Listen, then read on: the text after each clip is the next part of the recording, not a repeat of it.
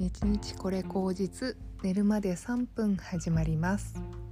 今日は10月14日木曜日です。今日はですね私はえっと実は先月から池坊というあのお花の流派のあのところに通っていて80代の方がですね、えー、かれこれ歴40年50年っておっしゃってましたかね。その道でずっとあの池坊の生け花を勉強されていた先生についてあのされていたあの勉強を始めることにしました。で今までですね私は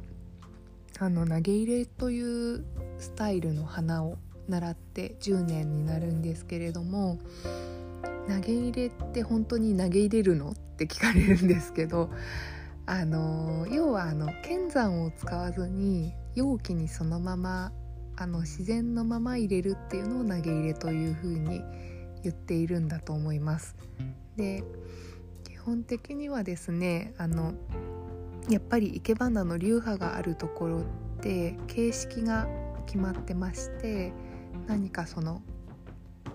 真とか行とか層とかそういった形式に沿ってあのお花の立て方っていうあのセオリーがあるんですね。だけど私は今までセオリーのない世界で10年ほど自分の感覚と先生との信頼関係の中でお花を楽しむっていうような教室でしたので、まあ、その中でですねお花と向き合ってきたのが今日、えー、先月から初めてその池坊のその流派のある生け花をするということになりまして、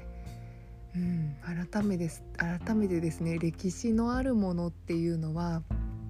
本当に洗練されたその真の部分っていうのを、うん、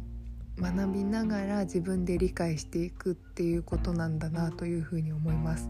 もちろん今も投げ入れをやっていましてそちらもすごい好きであのやってるんですけども投げ入れとは違うやあの形式という形の中で学ぶことっていろいろあるなと改めて思うんですね。で私がなぜこのお花をですねもともと習っているのにもう一つその流派のあるお花を習おうかと思ったのかというとえーと、何か一つのものに染まるっていうことの方がすごく自分にとってはなんか苦しく感じたんですね。いろんなそのお花の楽しみ方があるんだったらいろんな側面でお花を見てみたいと思ったんです。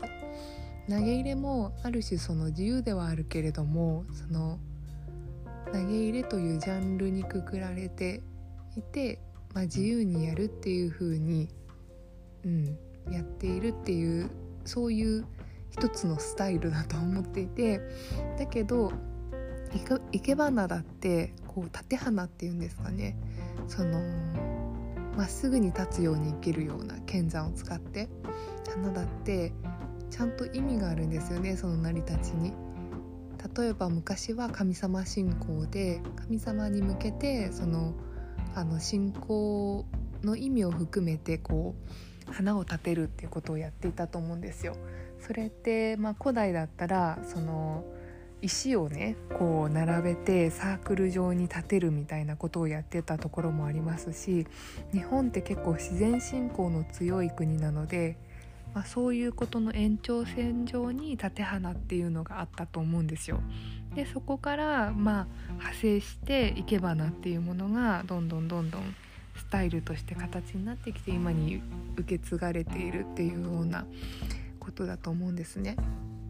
で投げ入れもあのお茶室千利休とかのお茶室から、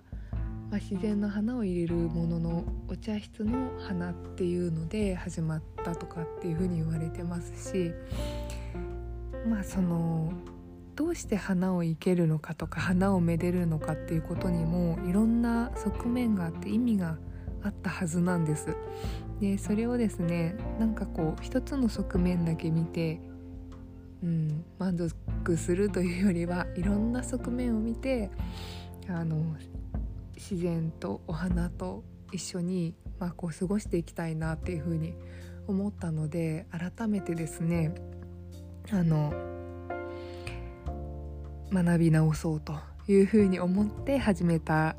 のが、うん、池の棒のお花です。うん、80歳超えている方のお師匠さんというか先生につくのは本当に初めてで本当にですねなんかこう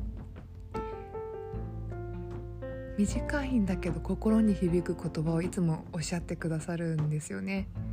例えば私が自分にはセンスがないというふうに言ったらセンスはみんなありますと大切なのはお花をよく見ることなんですよみたいなことをさらっと言って くださるんですねやっぱりですね年配の方にはものすごくこうギュッと詰まった身の詰まった大事な経験と言葉に重みがありますね。いつもそんなことをあの思いながら帰りに必ずおやつをねくれるんですよね。そんな優しい先生に支えられて今日もですねあの稽古をしてすごくいつもなんか大事なエネルギーを頂いているなぁなんて改めて思った日でした。お花もですねだんだん秋の方に秋のものになってきてますんで、まあ、線が細かったりとか